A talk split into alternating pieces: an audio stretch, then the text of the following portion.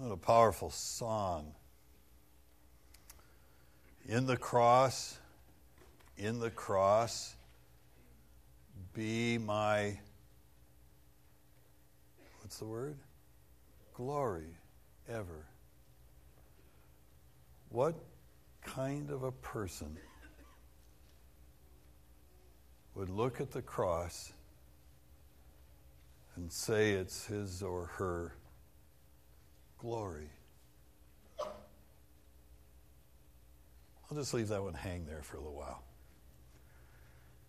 Over the past several weeks, Pastor Mark has been reminding us that in the midst of our preoccupied lives, we could have missed Christmas.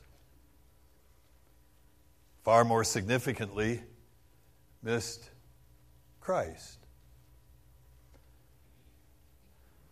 What's true of us today was true back in Jesus' day. For there were people then and there who, in the midst of their preoccupied lives, missed both Christ and Christmas. And what was true of his birth was also true of his death. There were people in that day, just as there are people in our day, who, in the midst of their preoccupied lives, when the Christ passes by, they miss him. That was brought home to Ruth and me, both poignantly and rather rudely, when a number of years ago it was our privilege to go to Israel. And while we covered the length and the breadth of that small land, the height of it uh, literally was going up to Jerusalem. Anything in the geography there, no matter which direction you come from, if you go to Jerusalem, you are going up physically, and for many of us, emotionally. And one of the things that I was looking forward to in the city of Jerusalem was walking along the Via Dolorosa, the way of suffering of the Lord. Tracing his steps from the time of his mockery in the Praetorian out to the brow of the place of the skull. And I guess I hadn't realized how naive I was. I thought that this would be a time of spiritual pilgrimage, a time of thoughtful prayer and reflection. But obviously, it was because I had never walked that road before. The picture will show something of what that road is like. Now, the crowd wasn't as large at the time that we were there, but it wasn't the crowd that disturbed me. As we're walking along, we were blocked along the way because there was a Coca Cola truck making a delivery. On a few steps further, we were blocked again as a meat wagon came along bringing the daily load of lamb. And then all along the way, there were the street vendors. One dollar, one dollar, one dollar will get you a genuine mother of pearl cross or an olive wood cross. Just one dollar. I rather imagine, in reflection, that it was much the same way that day when Jesus walked that road. Perhaps the only difference was that when people saw the Roman soldiers come, they would retreat into the shops and wait until it passed, for they were the occupying power.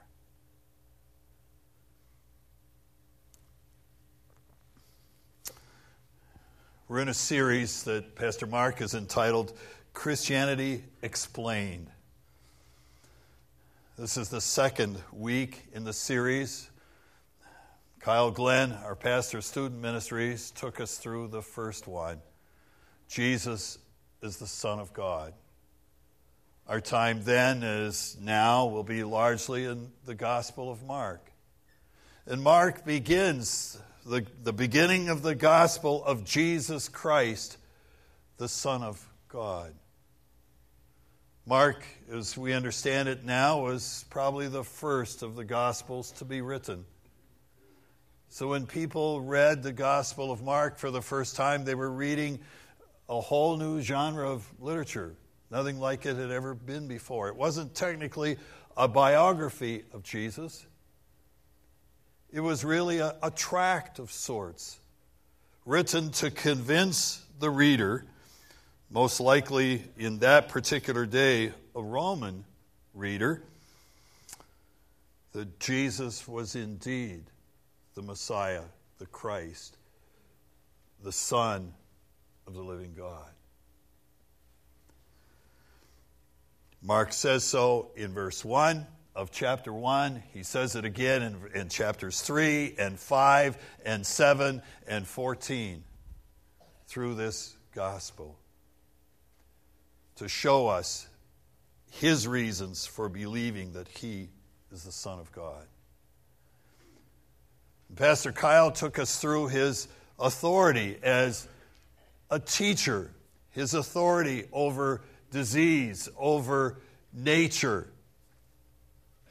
over people in the form in which that authority took. Today we want to talk about where that authority took him. Because he went willingly. But the shadow of the cross was over him from the very beginning. We saw that on Christmas Eve, a part of the plan of God. You can see it depicted in various ways in the paintings. Who do you say that I am? Jesus said to his disciples on a spiritual retreat. Who do people say that I am? And then, who do you say that I am? And it was only after at least one of the disciples recognized that he was the Christ, the Messiah, the Son of the living God, that he then spoke plainly to them. That's the word that Mark uses about what was ahead. He told them that he must suffer many things and be rejected, that he must be killed and rise again the third day. A couple of chapters later, he's again with his disciples. And he says, Let me tell you so you know in advance what's coming, with the idea that they should be preparing themselves. Now it's not the word must, now it's the word will. I will be betrayed. I will be condemned to death. I will be handed over. I will be mocked and spit upon and flogged and killed. And on the third day, I will rise again. For you see, the Son of Man has come not to be served, but to serve, and to give his life a ransom for many. So I'd like Mark to tell you his story. And if you want to follow, and I would encourage you to, please, to open your Bible to Mark chapter 15. It's page 721 if you use the chairback Bible. And we'll start the journey where Ruth and I started it 20 some years ago. Jesus has just been arrested, tried, I want to say convicted, but Pilate wasn't at all sure that he was guilty. But to satisfy the crowd, he handed him over, is Mark's term, to be crucified. He's mocked by the soldiers in the praetorian, and then at the very end of verse 20 and beginning with verse 21, they led him out to crucify him. And along the way, a certain man from Cyrene, Simon, the father of Alexander and Rufus, was passing by on his way in from the country, and they forced him to carry the cross. That stands out to me because it's the only time in the narrative from here until the death of Christ that any one of the players is named by person. And here was a man that wasn't even from Jerusalem. He was a pilgrim, probably a Jew, coming in for Passover time. Simon, the father of Alexander and Rufus. Mark understood that his readers would say, Oh, yeah, we know who those guys are. We know them. We know that at least Rufus was a leader in the church at Rome, where the Gospel of Mark was written. And so the reader would immediately connect with somebody that they knew who could verify this. Oh, yes, yeah, so it was your dad that carried that cross. They forced him to carry the cross not out of any compassion for Jesus, as it was impatience for themselves, we got to get this thing moving. They brought Jesus to the place called Golgotha, which means the place or brow of the skull. Then they offered him wine laced or mixed with myrrh to deaden pain, but he did not take it. We'll see that later. And they crucified him. How simply Mark states it. Because he knew his Roman readers would know exactly what that meant. He, knows, he knew that they would understand that no Roman citizen would ever go through a death like that unless it was for nothing less than high treason. It was reserved for the worst of people.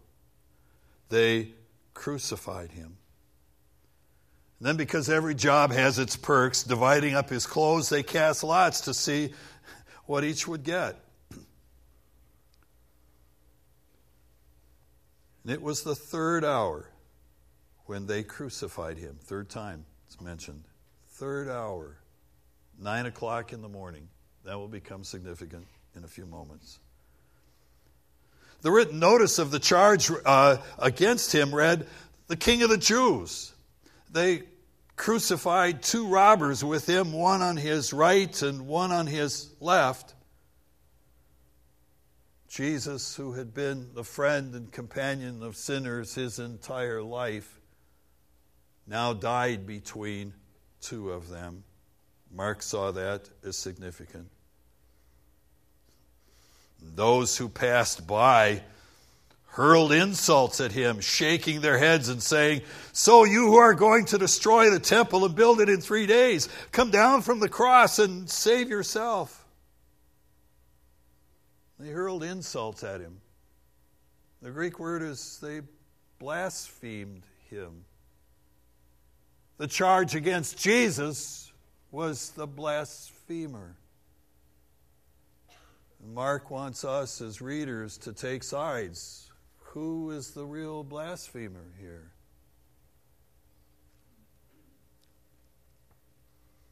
Come down from the cross and save yourself. In the same way, the chief priests and teachers of the law mocked him among themselves. He saved others, they said, but he can't save himself. Let this Christ, this King of Israel, come down now from the cross that we may see and believe. He saved others, but he can't save himself. They said that as an insult. They didn't recognize the truth with which they spoke. it was only because he could not save himself or did not save himself that he was able to save them. Those crucified with him, third group, the passers by, the chief priests, and the teachers of the law, now those crucified with him, also heaped insults on him. Hour after hour after hour. How do I know that? Next verse. At the sixth hour, noon, three hours later. At the sixth hour, high noon, darkness came over the whole land until the ninth hour. It just seemed as though darkness killed the sunlight. Or the sun went into lamentation. That the heavens, the skies just seemed to close. And darkness swallowed the land until the ninth hour. We don't know what that darkness was probably wasn't a solar eclipse because this was Passover time, the Passover full moon. It was some sort of supernatural intervention. We don't know what.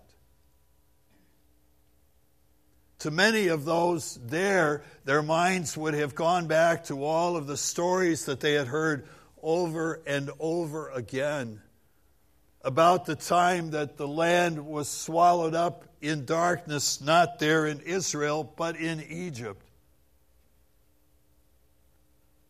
During what would become the time of the Exodus. When the plague just before the, that which instituted the Passover was the plague of darkness. You can read about it in Exodus chapter 10. It was darkness that was so thick it could be felt. That's what Moses said. And it lasted for three days. You could be sure that that would have been remembered in stories.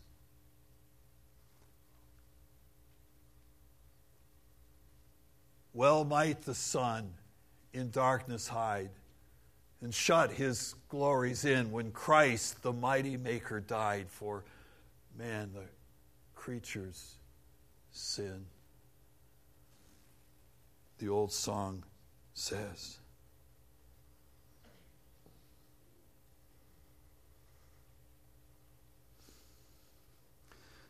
At the ninth hour, three o'clock in the afternoon,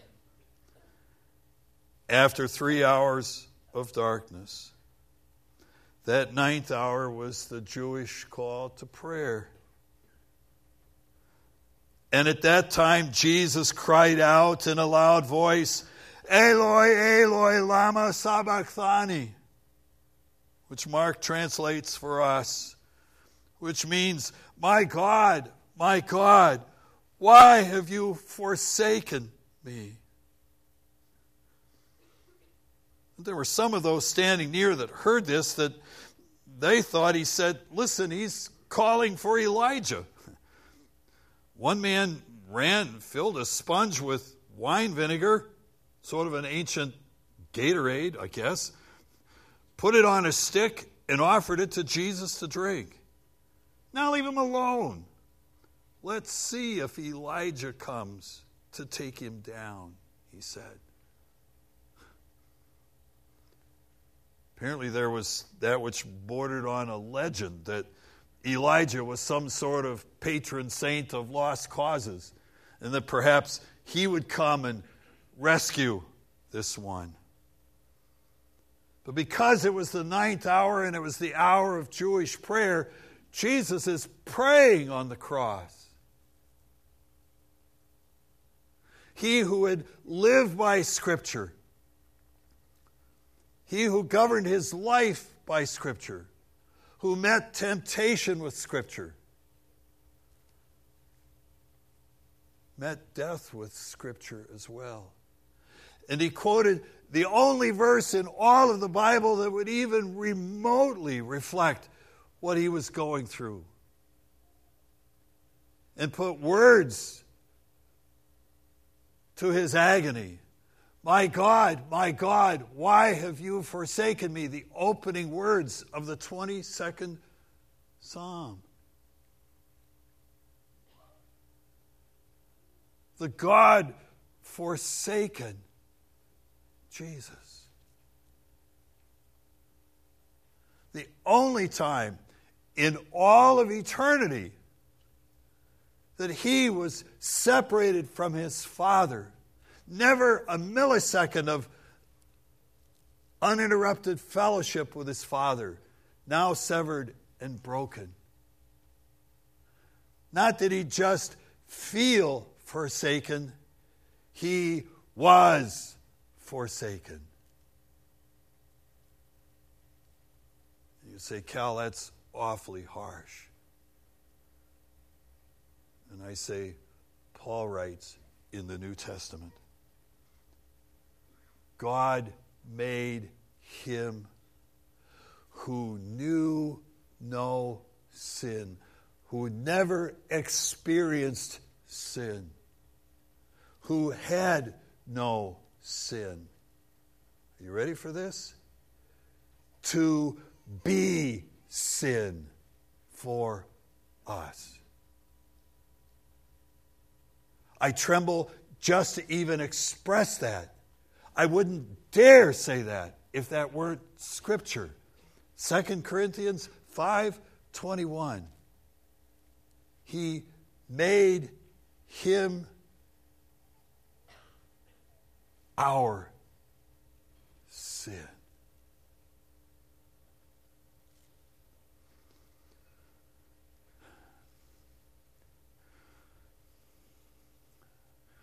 Bible says if we've broken one commandment, we've broken it all.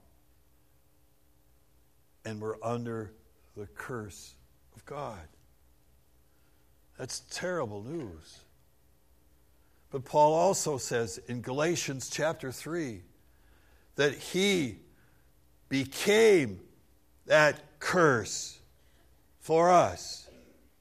Not just bore it, he became it.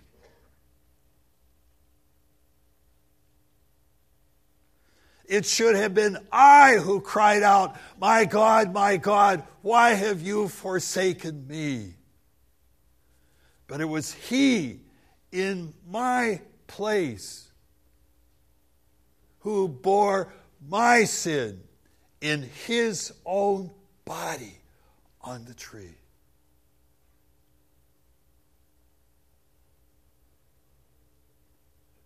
And only in the midst of a cosmic darkness could such a cosmic transaction take place.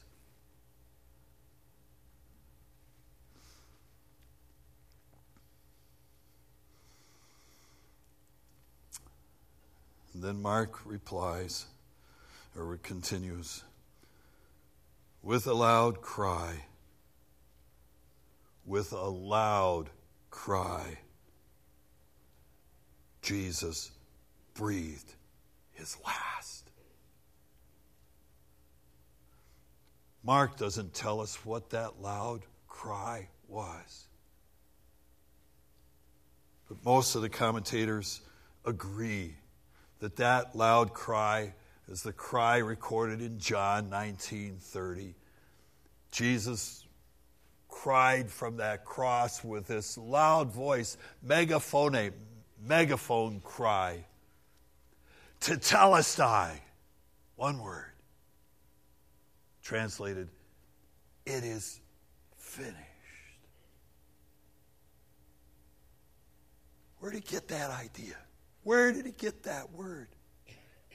Psalm 22 that begins, My God, my God, why have you forsaken me? goes on to describe in rather graphic detail all that Jesus would suffer in crucifixion long before anybody knew anything about the art of crucifixion.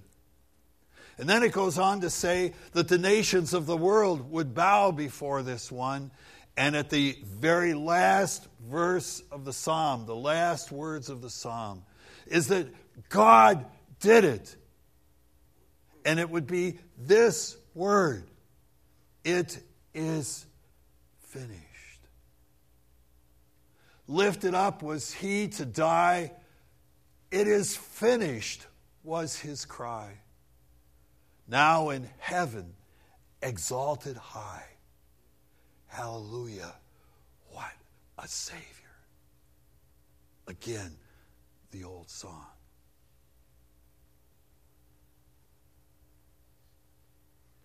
And with that, he breathed his last.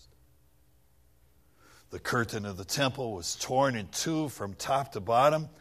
And when the centurion, who was in charge, the centurion who stood there in front of Jesus, he was the one in charge. A centurion normally is over a hundred soldiers. He's one of a phalanx of many, but over a hundred. Here was probably a squad of four to see to it about the death of this one. And the centurion who stood there in front of Jesus heard his cry and saw how he died. How he died. One of my favorite writers, Walter Wangerin, writes it this way The centurion whirls around to see Jesus, and he sees eyes like fiery darts in the darkness. Then, suddenly, he dies. The centurion's jaw drops. He stares but he's seen it before. He knows the signs. Jesus is dead.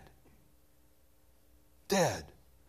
No coma, no deeper sleep than another sleep.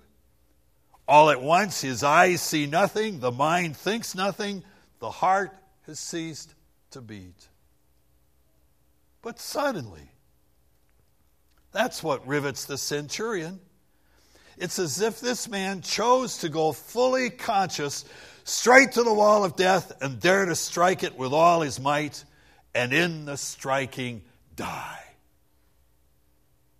Aware of absolutely everything. A pagan gasps with the solemn weight of conviction, confession, and faith. Truly, this man was the Son of God.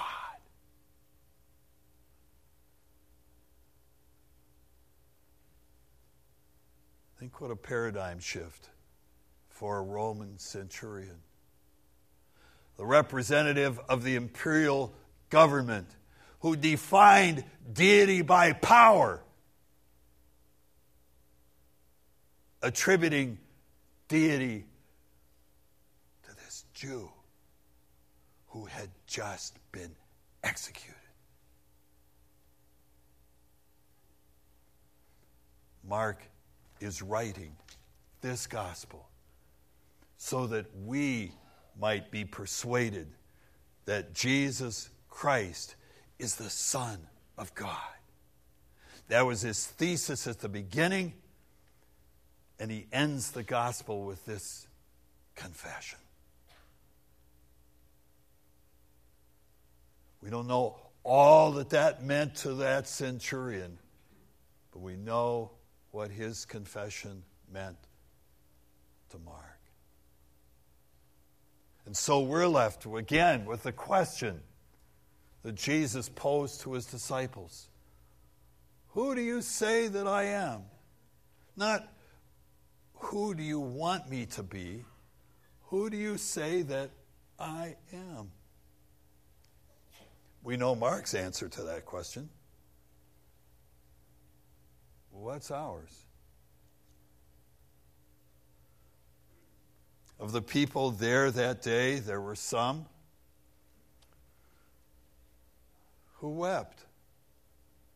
There were some who just watched.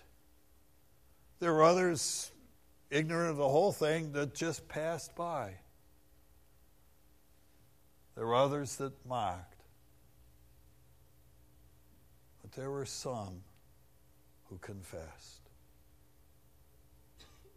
Mark doesn't tell us this, Luke does, that one of those two malefactors crucified alongside the Lord Jesus confessed him.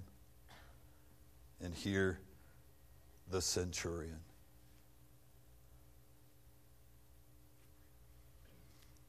I'm going to bring it home with a confession that perhaps we can share together. And if this is your heartfelt confession, when we, in a few moments, will partake of the elements that represent His body broken and His blood shed for us, that you might eagerly participate with us. Here is the confession. It should have been I who cried out, My God, my God, why have you forsaken me? we say that together? It should have been I who cried out, My God, my God, why have you forsaken me? But because it was He who was forsaken, it is I, or corporately we, who never shall be. If that's your confession, please join with us. If that's not yet your confession, let even the passing of the elements be an invitation to you to make it so. When you receive them, they will be nestled together. Please hold them, and we will partake together in a few moments.